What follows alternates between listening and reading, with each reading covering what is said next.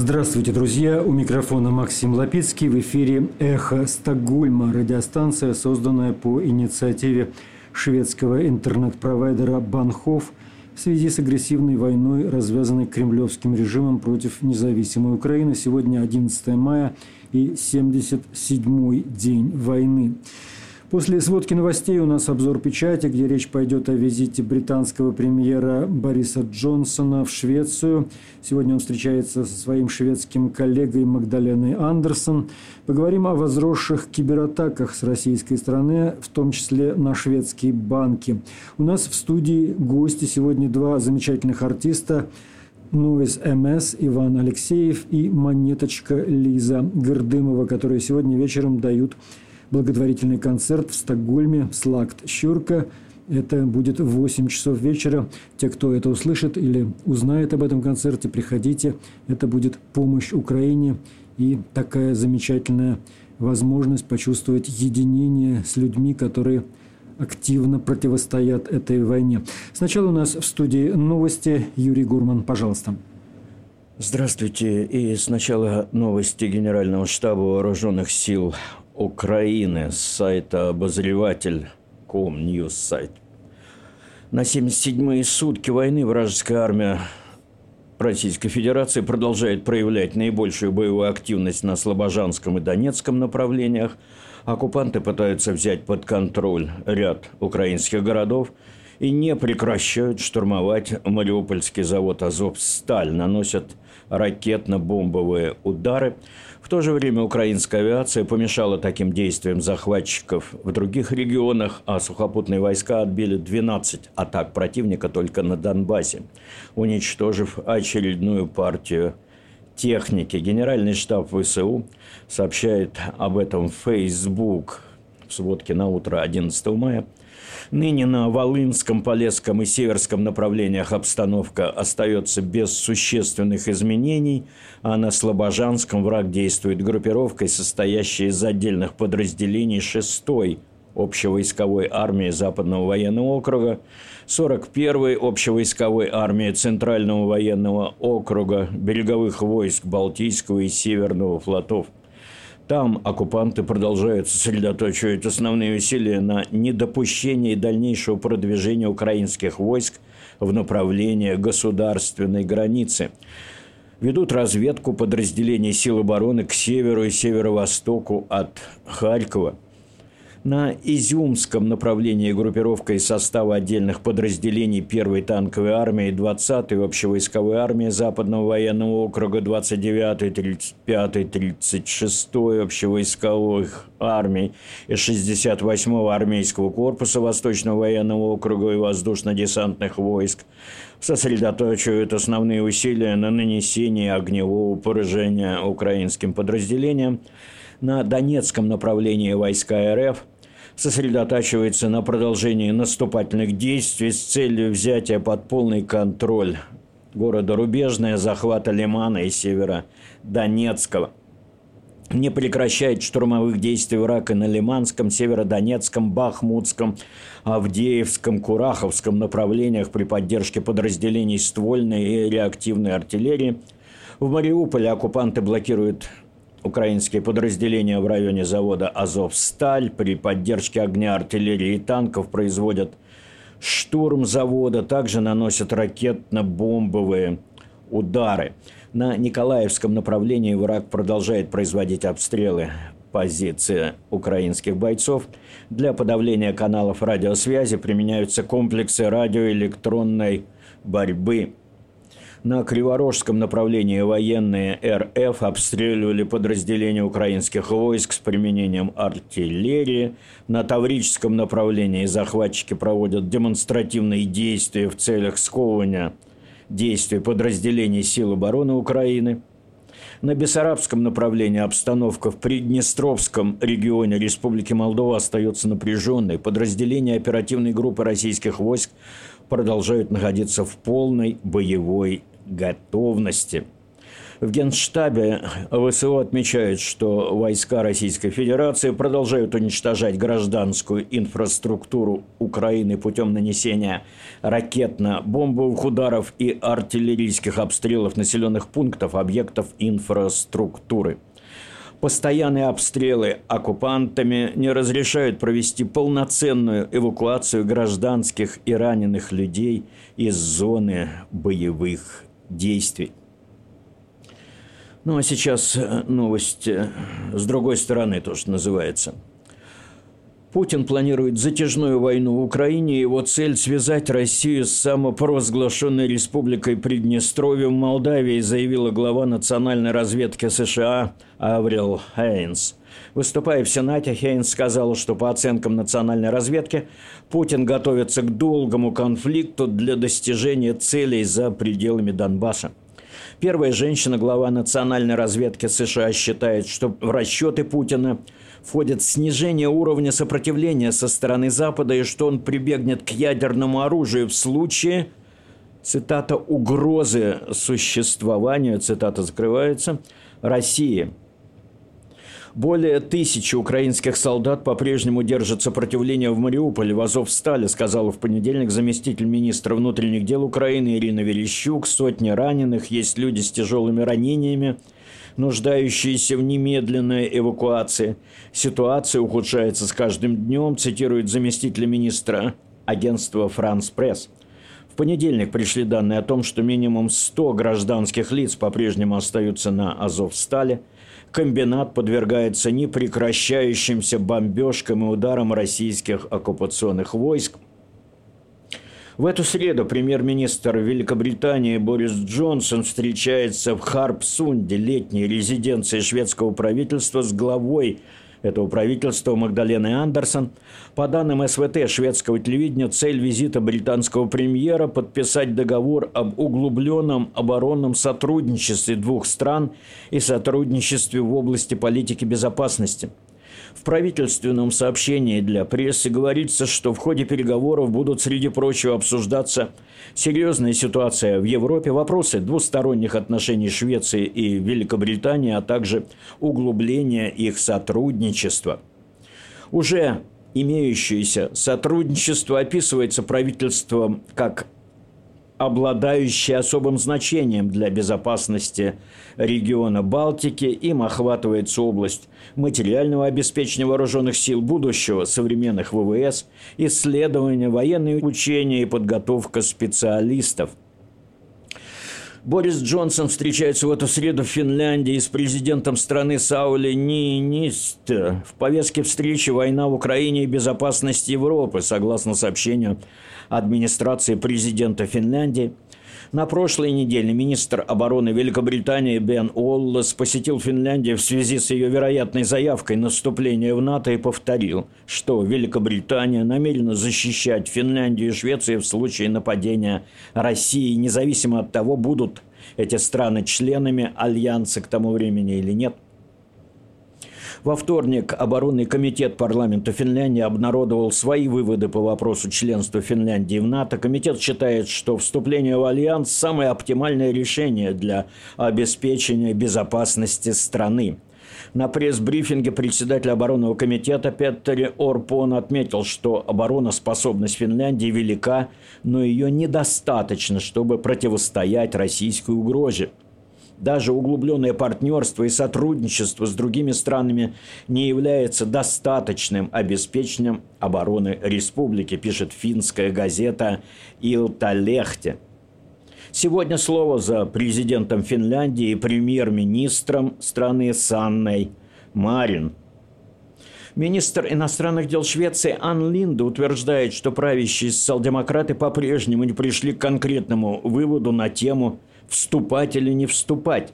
Министр обороны Швеции Петр Хультквист в интервью «Экут» редакции новостей шведского радио сказал, однако, что обороноспособность Европейского Севера значительно усилится, если Швеция и Финляндия вступят в НАТО, и страны в рамках НАТО будут совместно планировать свою оборону. Это даст совершенно иную стратегическую глубину, по словам министра, когда-то рьяного противника вступления Швеции в организацию Североатлантического договора. На этой неделе министры обороны государств Европейского Севера обсудят на своей встрече вопрос о том, как возможное вступление в НАТО Швеции и Финляндии сказ скажется на сегодняшнем оборонном сотрудничестве.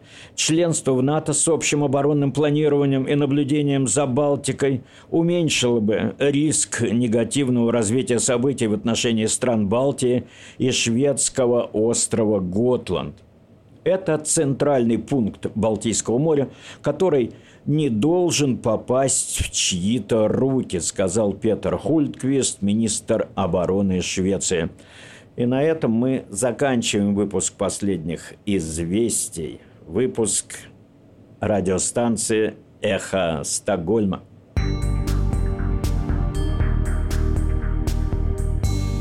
Это были новости «Эхо Стокгольма», и мы продолжаем передачу. Слушайте нас на коротких волнах в 11 вечера по Москве и Киеву, диапазон 31 метра, 2670 килогерц. И сейчас Ольга Макса с обзором прессы.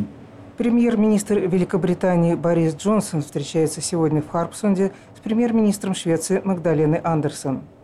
В ходе переговоров обсуждается серьезная ситуация с безопасностью в Европе, двусторонние отношения и сотрудничество между Швецией и Великобританией. Финское информационное агентство СТТ сообщает, что Борис Джонсон также посещает Финляндию. На прошлой неделе министр обороны Великобритании Бен Уоллес посетил Финляндию в связи с возможным заявлением страны о вступлении в НАТО.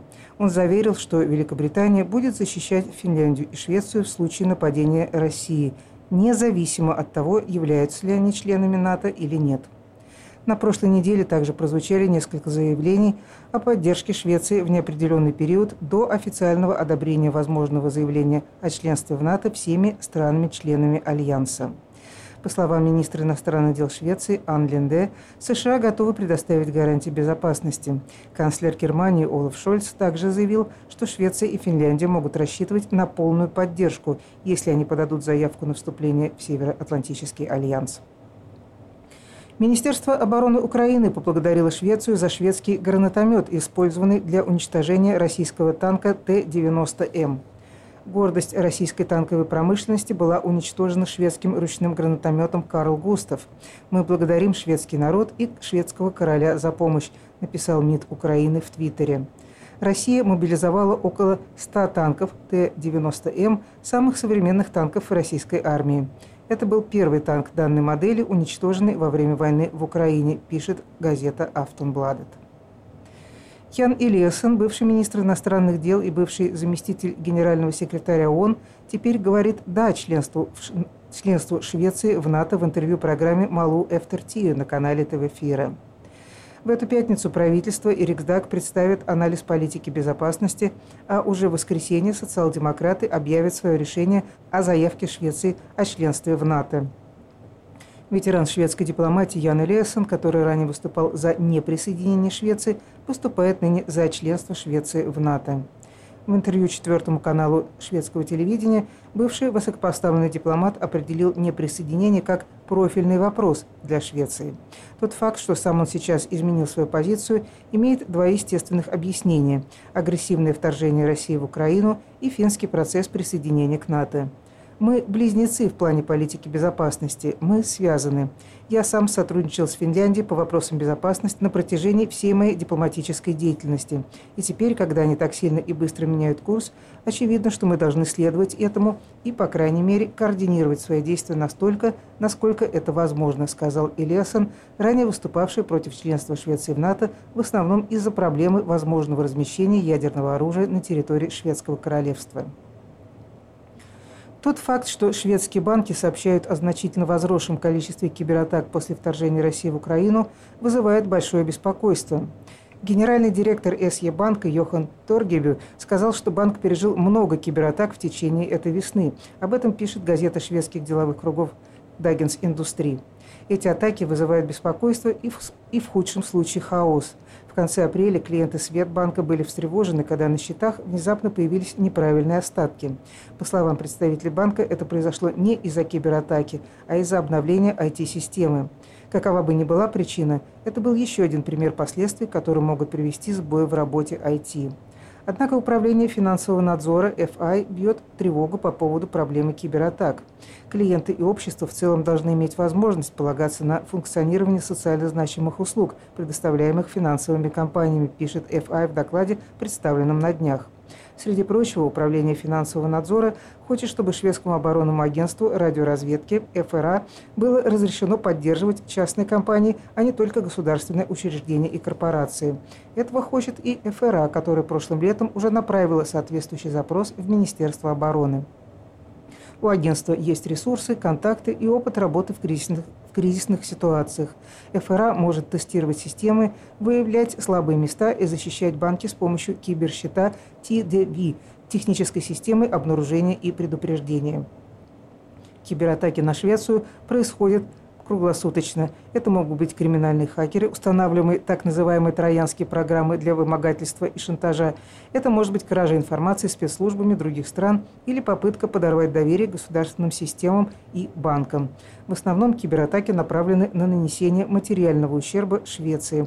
С этой угрозой следует решительно бороться, используя все имеющиеся ресурсы, как частные, так и государственные. Правительство должно как можно скорее принять решение о предоставлении ФРА расширенной роли в киберзащите, пишет газета «Даггинс Индустрия». Европейский Союз обвиняет Россию в разрушительной кибератаке на спутниковое оборудование компании «Виасат». Атака имела значительные последствия не только в Украине, но и в нескольких странах ЕС. Кибератака была осуществлена за час до того, как Россия начала свою агрессивную войну 24 февраля. Она поразила критически важное спутниковое оборудование, и целью ее было выведение из строя каналов связи украинских сил обороны, в результате чего тысячи украинцев остались без интернета. Кроме того, несколько европейских стран понесли сопутствующий ущерб. По данным Министерства обороны Дании, десятки тысяч европейцев потеряли доступ в интернет и пострадали до 5800 ветряных турбин в Центральной Европе. Кибератаки, направленные на Украину, включая критическую инфраструктуру, могут распространяться и на другие страны и вызывать системные последствия, которые ставят под угрозу безопасность граждан Европы, пишет Совет министров Евросоюза. Министерство обороны Дании считает, что Россия прекрасно понимала, что атака будет иметь разрушительные последствия для Украины. Северокорейский диктатор Ким Чен Ын солидарен с российским народом и его целью устранить политические и военные угрозы со стороны враждебных сил для защиты достоинства мира и безопасности. Это цитаты. Об этом он написал в письме своему российскому коллеге Владимиру Путину, которое было опубликовано на государственном телевидении Северной Кореи во вторник, сообщает корейское новостное бюро NK News. Письмо было отправлено по случаю Российского Дня Победы 9 мая. Выдающимся героизмом и самопожертвованием русский народ одержал великую победу в справедливой войне, которая уничтожила фашизм, угрожавший человечеству, говорится в письме северокорейского диктатора. Ким Чен Ын в письме Путину ясно дает понять, что традиционные и стратегические связи между Пхеньяном и Москвой будут укрепляться и развиваться. И на этом я заканчиваю обзор прессы на сегодня, 11 мая.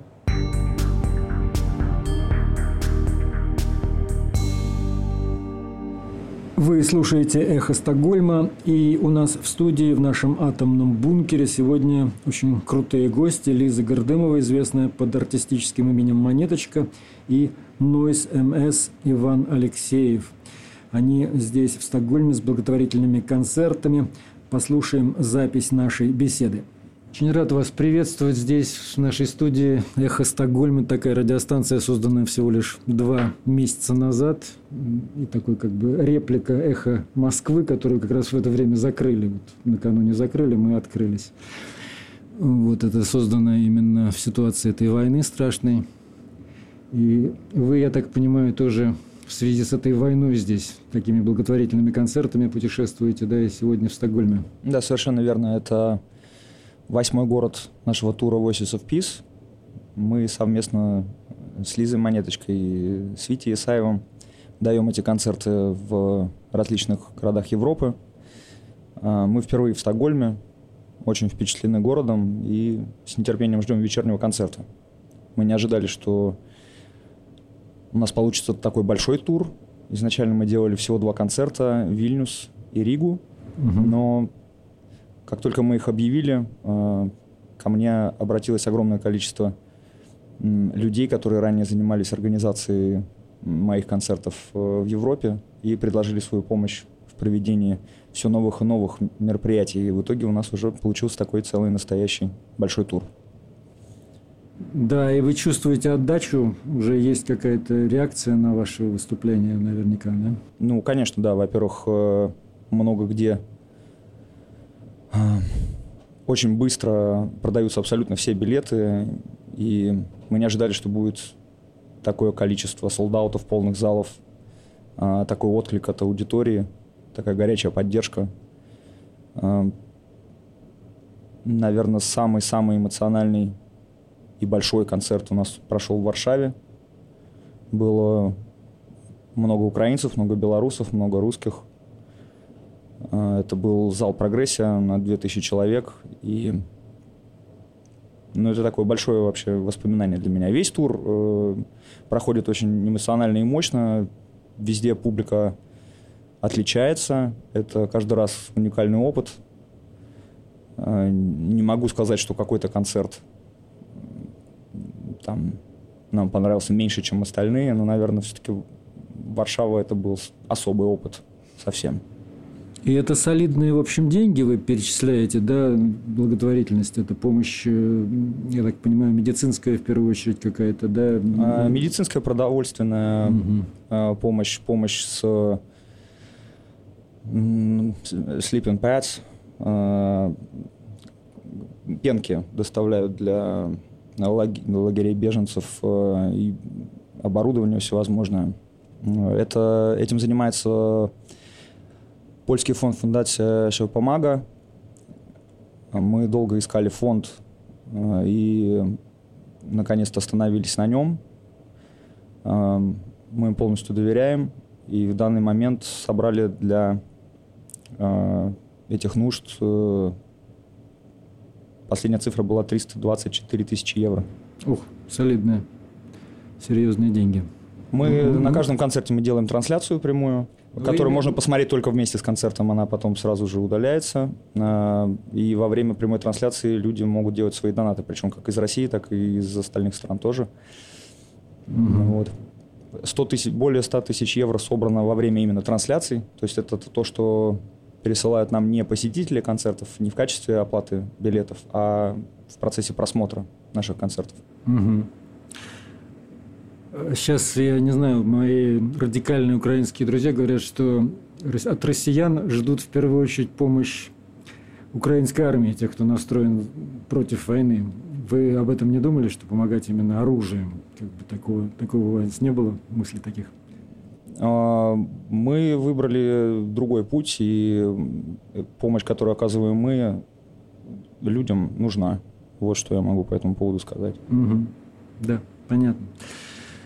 Скажите, как, каковы настроения у вас огромное количество ваших поклонников, фанатов и в России? Они все с вами сейчас или есть те, кто вас как-то не поддерживает в этой ситуации? А, мы два разных артиста, и этот вопрос э, да, нужно, да, ну, нужно осветить с разных сторон. Да. А, я э, по поводу своей аудитории могу сказать, что я наблюдаю какой-то незначительный процент э, разочаровавшихся, разъяренных людей, но я давно занимаюсь тем, чем занимаюсь. У меня я никогда не скрывал свою позицию по отношению к существующему режиму и свое отношение к Украине.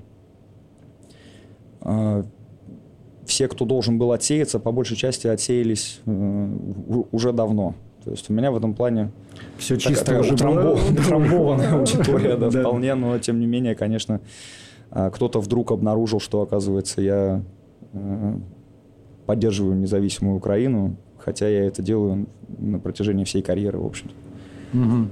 То есть с 2014 года, наверное, уже начиная или раньше еще?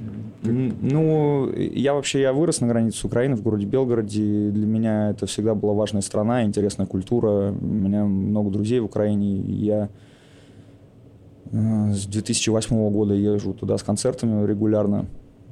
очень люблю эту страну и этот народ, и душой болею за него. Угу.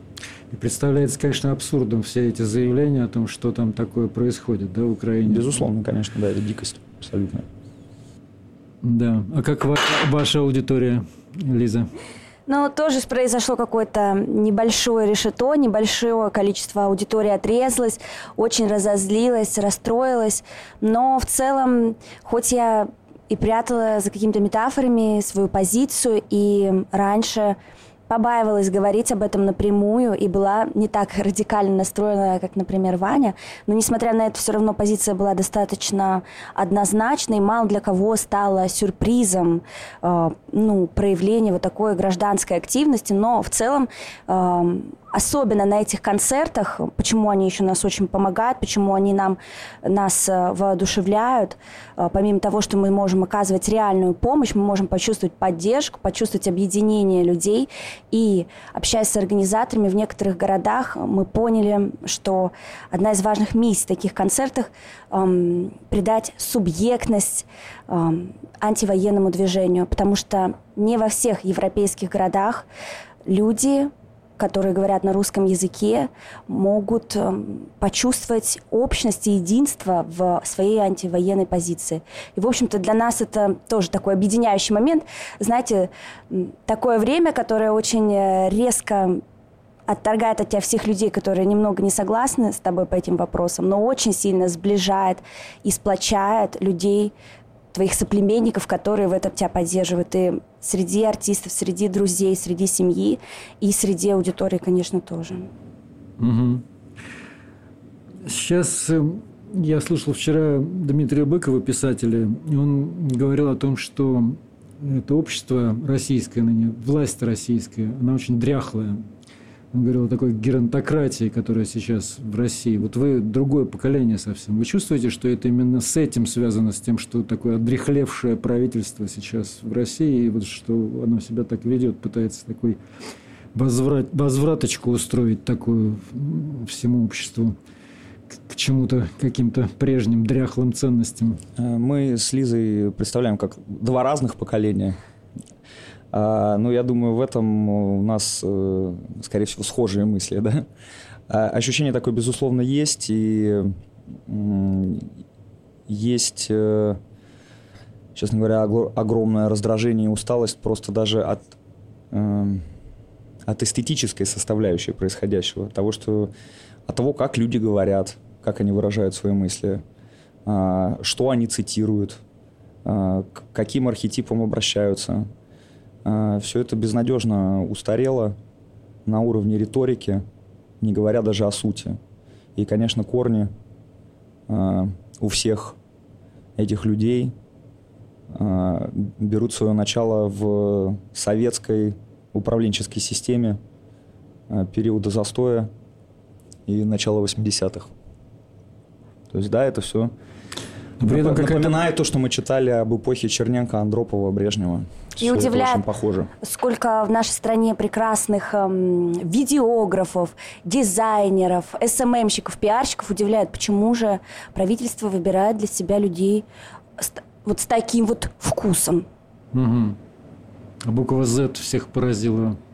Ну, как я понял, как я понял, случайным образом похож. Да, но ну, мне это кажется, единственный что... дизайнерский успех за огромное количество времени, по-моему. Вообще. По-моему, это был не совсем успех, потому что я заметила, что нигде, например, на параде Победы недавно прошедшем не использовался этот символ. Мне кажется, он показался всем слишком агрессивным, оказался не очень удачным, потому что официально его как-то перестали везде продвигать.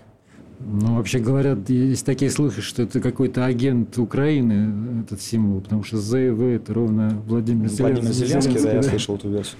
Да. Такая есть версия.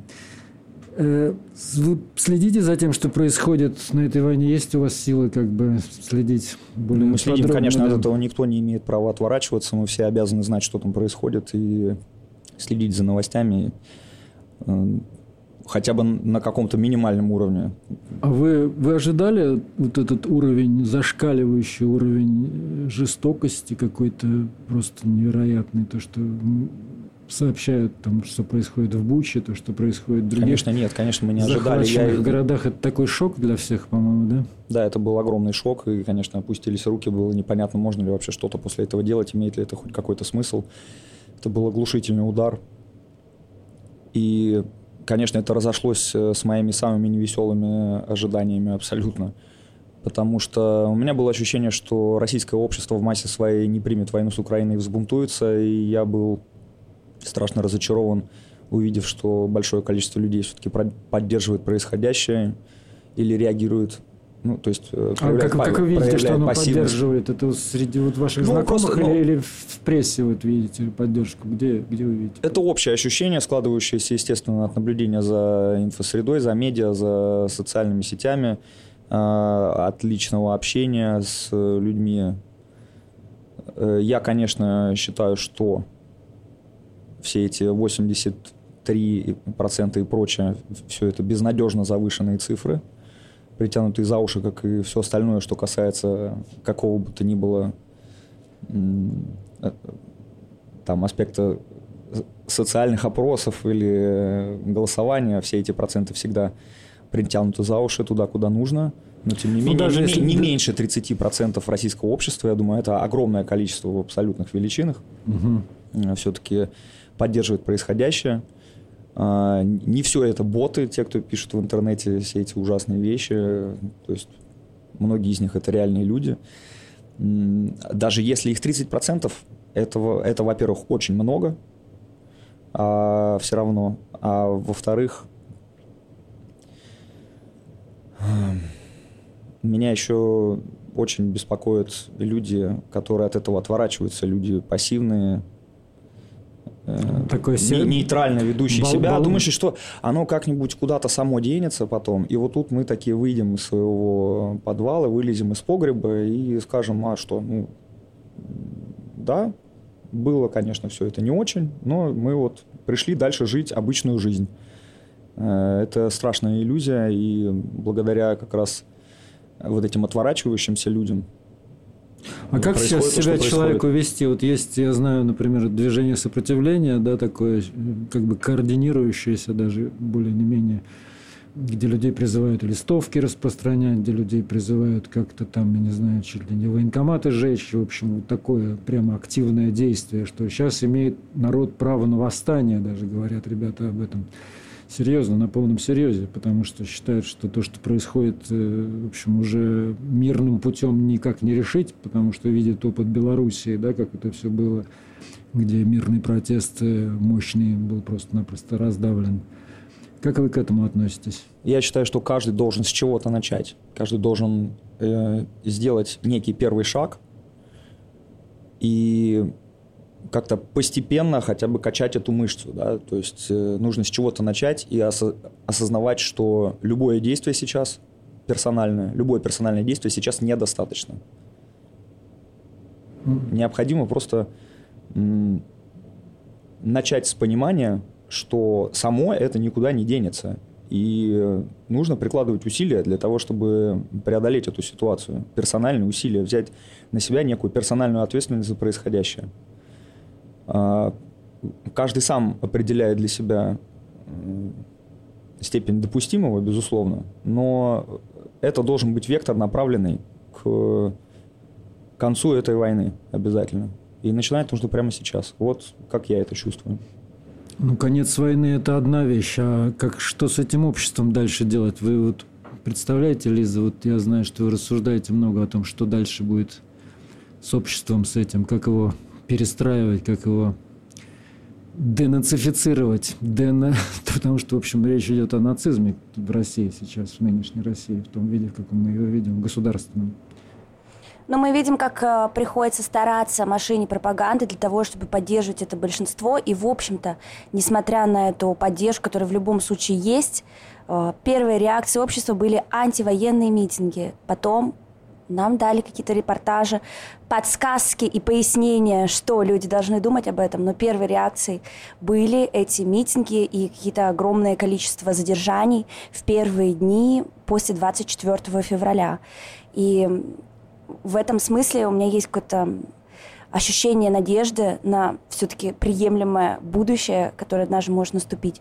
И сила, ну как бы, я считаю, одним из важных условий такого огромного количества поддержки войны состоит в том, что для того, чтобы ее поддерживать, не нужно делать ничего. То есть э, поддерживать войну можно пассивно, можно из дома, по интернету, а для того, чтобы бороться с войной, нужно прикладывать огромное количество э, действий, нужно чем-то рискнуть, чем ты можешь в данный момент рискнуть.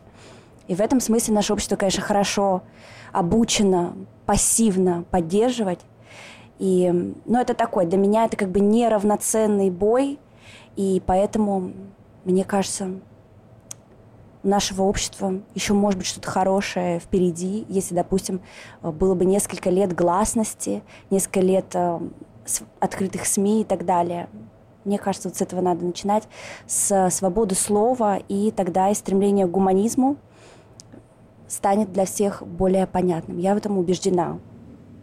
Ну, это уже было в 90-е годы, то есть была вот такая полная свобода слова, и, в общем, она каким-то образом схлопнулась, да, таким странным совковым.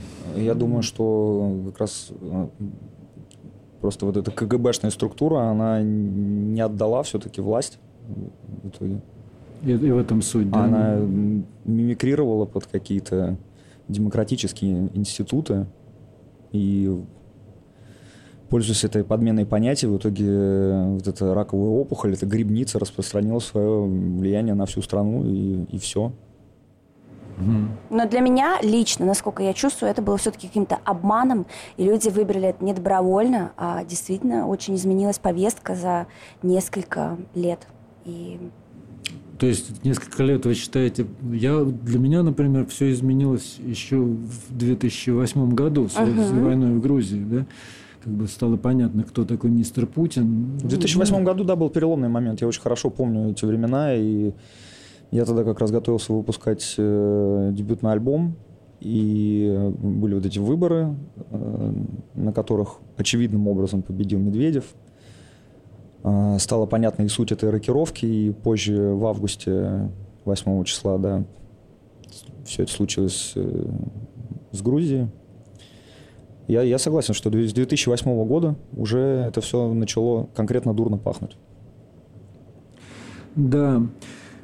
Э, вы как э, сейчас задумываетесь о чувстве вот этой коллективной ответственности? Потому что многие мучаются. Я знаю, вы написали такую песню «Аусвайс», да, где каким-то образом принимаете на себя эту вот дрянь? Ну, и, и, или как-то реагируете? Да, я много думаю о, о коллективной ответственности, о персональной роли в, этой, в этом большом явлении.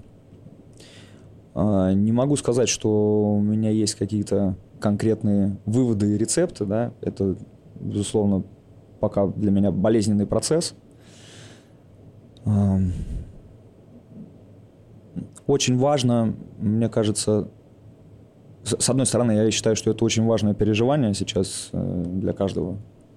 А с другой стороны, очень важно все-таки блюсти баланс и не давать чувству вины перерасти в беспомощность, не дать этому ощущению себя разрушить и трансформировать ощущение вины в ответственность. И для каждого из нас сейчас найти какой-то способ а, противодействия происходящему. Ясно. Вам сейчас пишется хорошо или энергично, или, или тяжело? Как ощущение? Ну, пишет, пишется. Я не сказал бы, что это легко дается, но процесс идет. Угу. А вам, Лиза, как? Да, просто почему-то меньше хочется писать именно музыку, песни. А, больше хочется мне сейчас писать какие-то стихи. И я что-то постоянно выкладываю, что-то постоянно пишу. Но не уверена, что в ближайшее... Ну, то есть пока что у меня не было момента, где я созрел для того, чтобы сесть за написание песни, музыки с этим у меня пока не получается работать. Ну, э, это вообще объяснимо, потому что мы, собственно, находимся в туре. Ну да.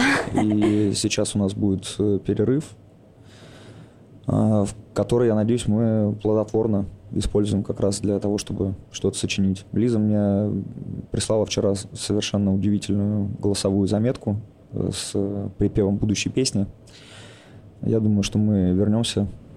Еще пока и... можно ее озвучить или? Да нет, это пока что пока на что... наши секретные, секретные материалы, материалы. Да, для внутреннего Понятно. пользования. Да. Понятно. Угу.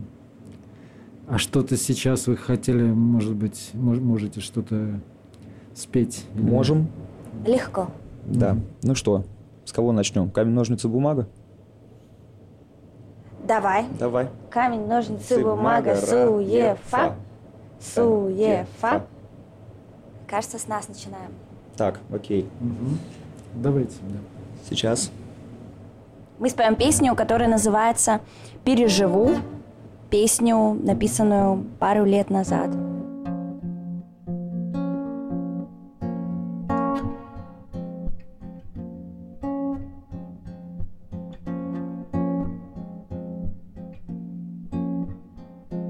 Меня не раз кусали акулы, меня не раз кусали собаки, я гуляла в грозу. С металлическим жезлом я тонула, я лезла в дворовые драки.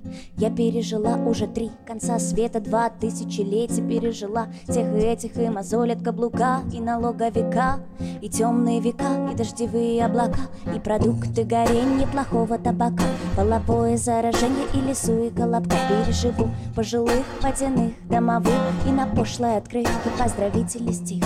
И смерть родных, и удар под дых, и киданье риса в молодых Пересту и папирус, и брючки на вырост, и подвальную сырость, и коронавирус И удары в пах, и союза крах. Герметичные запайки на цинковых гробах И сжигание на кострах, и дырки на зубах Истерию и страх, и мух и черепах. И я переживу, и вас, и нас переживу И смех, и грех переживу и все, и все переживу Я переживу И вас, и нас. Переживу И смех, и грех. Переживу И все, и всех переживу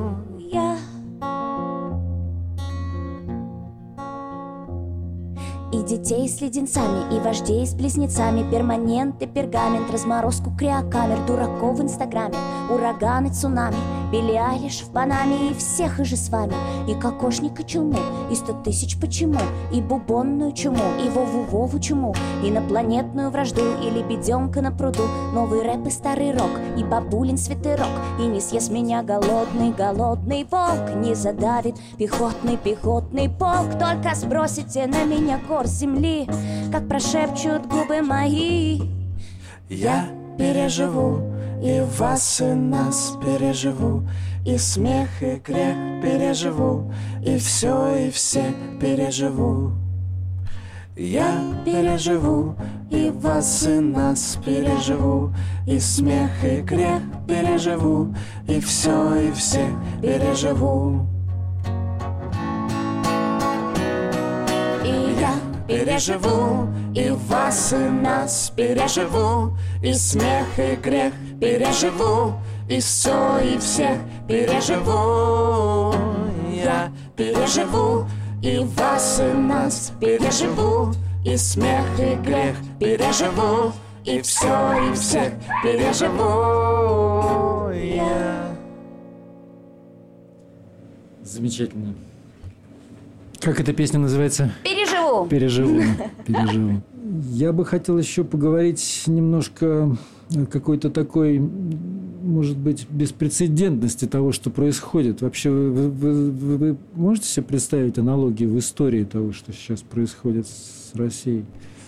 Такое ощущение, что такого не было, потому что, не знаю, в гитлеровской Германии это было как-то все иначе, совсем иначе страшно. Ну да, к этому ведь очень примешана какая-то информационная война. Очень большую роль играет пропаганда, все эти современные э, информационные технологии, которые используются где-то умело, где-то не очень умело, но в целом вот э, меня удивляет это, что э, суть этой поддержки, суть войны в том, что до большинства людей просто часть информации не доходит никак и не может дойти. Вот я не знаю, с чем это можно сравнить. Но мне интересно, мне кажется, что даже доход, доходящая информация все равно не работает, потому что есть ощущение, я просто наблюдаю за людьми, которые имеют родственников в Украине, которые им говорят, что происходит у них, а они им не верят. То есть это даже, даже не отсутствие информации, а какой-то просто блок да, человеческих э,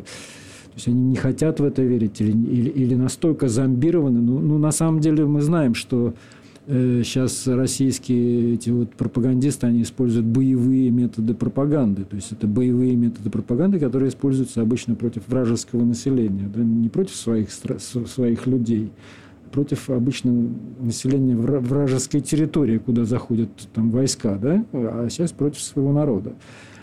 То есть настолько мощное зомбирование.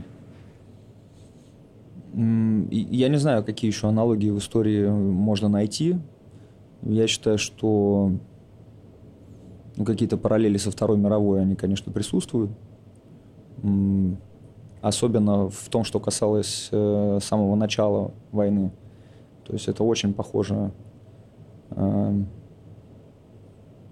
на нападение на Польшу. Вплоть до того, что можно найти конкретные, просто практически совпадающие цитаты из э, речи Путина соответствующей речи 1939 года.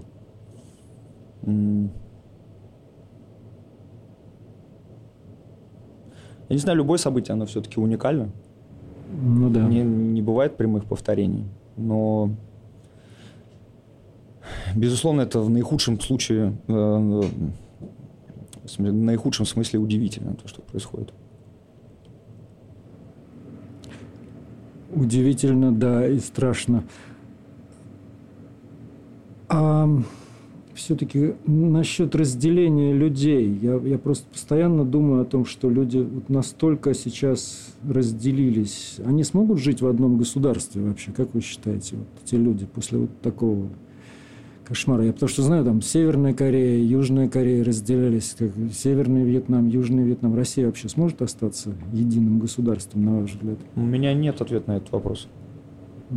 Я знаю, что лично мне с какого-то момента стало тяжело принимать что есть люди, поддерживают эту войну и воспринимать их нормально, потому что с каждым новым инцидентом это становится не просто люди по другой стороне баррикад, не просто люди, которые посмотрели другой канал, это становятся для меня лично злые, кровожадные, антигуманные люди. Для себя я не представляю, как после всего этого сделать вид, ну, ладно, теперь война закончилась, и мы будем дальше вместе работать, или мы будем дальше вместе общаться как друзья или как семья. То есть для меня это пока что камень преткновения, который я не уверена, что вообще можно как-то преодолеть. А эти вернувшиеся с войны, они же куда-то вернутся, там кто-то погибнет, а кто-то вернется из этих вот, что они там творят. Это же лю- люди будущего этого, будущей России, как бы, которые там будут жить.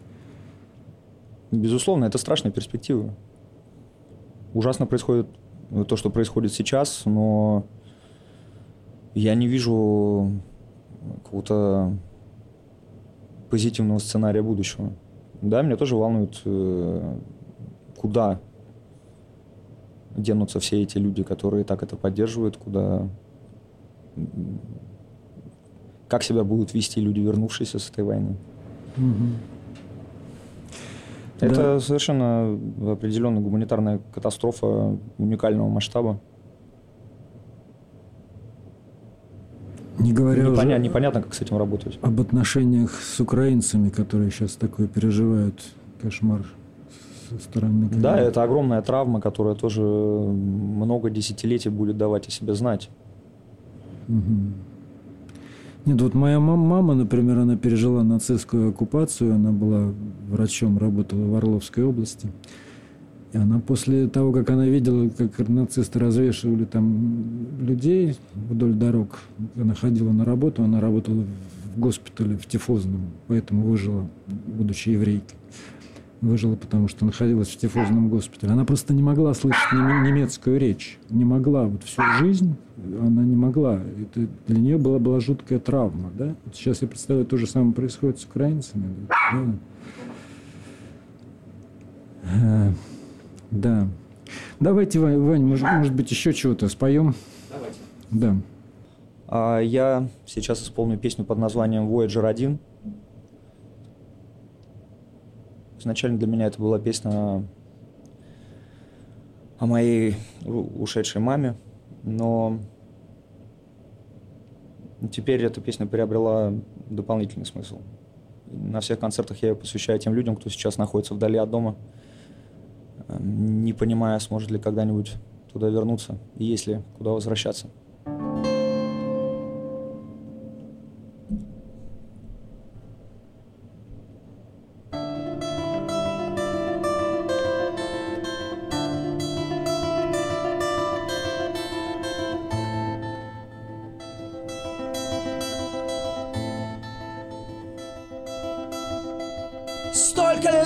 Прошло, холод жжет груди. Эй, земля, ой, а Voyager один. Выходи на связь, срочно выходи. На скитанцев слазь по Млечному пути. Да так и не сумел себе найти другой ориентир. До тебя теперь миллиарды верст И сверхновых нет среди старых звезд. Все как секонд-хенд, а мне надо first. Я незваный гость, изучаю здесь Внеземную жизнь через линзы слез. И звучит как месть Тишина в твоем ответе в моем горле ком с Юпитер боль размером в сто квадратных световых тысячелетий. Я не на твоей орбите Меня сносит звездный ветер вдаль За горизонт твоих событий метя И клином сходится свет На дальней точке там позади На самый лучший из возможных планет — да только там ее давно уже нет, ее уже не найти. Клином сходится свет на дальней точке, там позади. На самый лучший из возможных планет. Да только там ее давно уже нет, там только призрачный след. Ребрами прикрыв черную дыру Все наши миры прямо в ней сожру. Ни один фотон не сбежит уже. Два триллиона тонн грузом на душе. Как-то ведь тащу, надо же. Я тебя прошу, хоть один сигнал Импульс хоть один. Выходи на связь, срочно выходи Мне не вывести. Вакуум кругом Я в нем по уши. Эй, земля, алло, милый дом, услышь мой вой уже это Voyager, тишина в твоем ответе В моем горле ком с Юпитер боль Размером в сто квадратных световых тысячелетий. Я не на твоей орбите меня сносит звездный ветер вдаль. За горизонт твоих событий метя И клином сходится свет На дальней точке там позади На самый лучший из возможных планет. Да только там ее давно уже нет, ее уже не найти. Клином сходится свет, на дальней точке там позади На самый лучший из возможных планет Да только там ее давно уже нет Там только призрачный след Ее уже не найти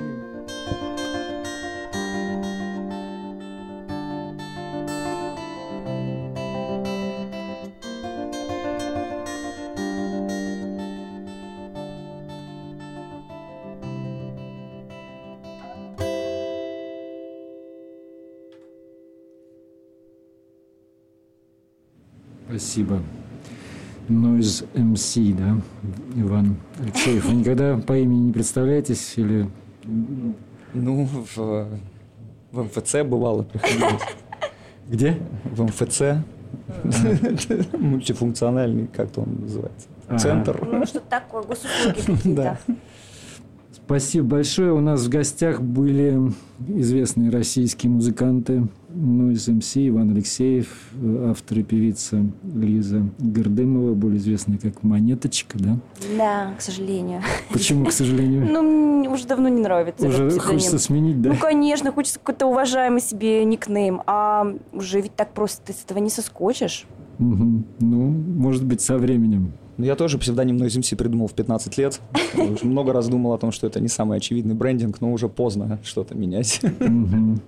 Спасибо. Также Виктор Исаев был у нас в гостях. Спасибо большое, ребят. Очень И Кнопочка приятно. была у нас в гостях Да, еще. Кнопочка, Это ее вы слышали это вы на слышите, бэкграунде. да, бэкграунд. Э, Желаю вам продолжения тура вашего успешного и, в общем, вы важное дело делаете сейчас всем. Спасибо большое. Спасибо большое, вы тоже.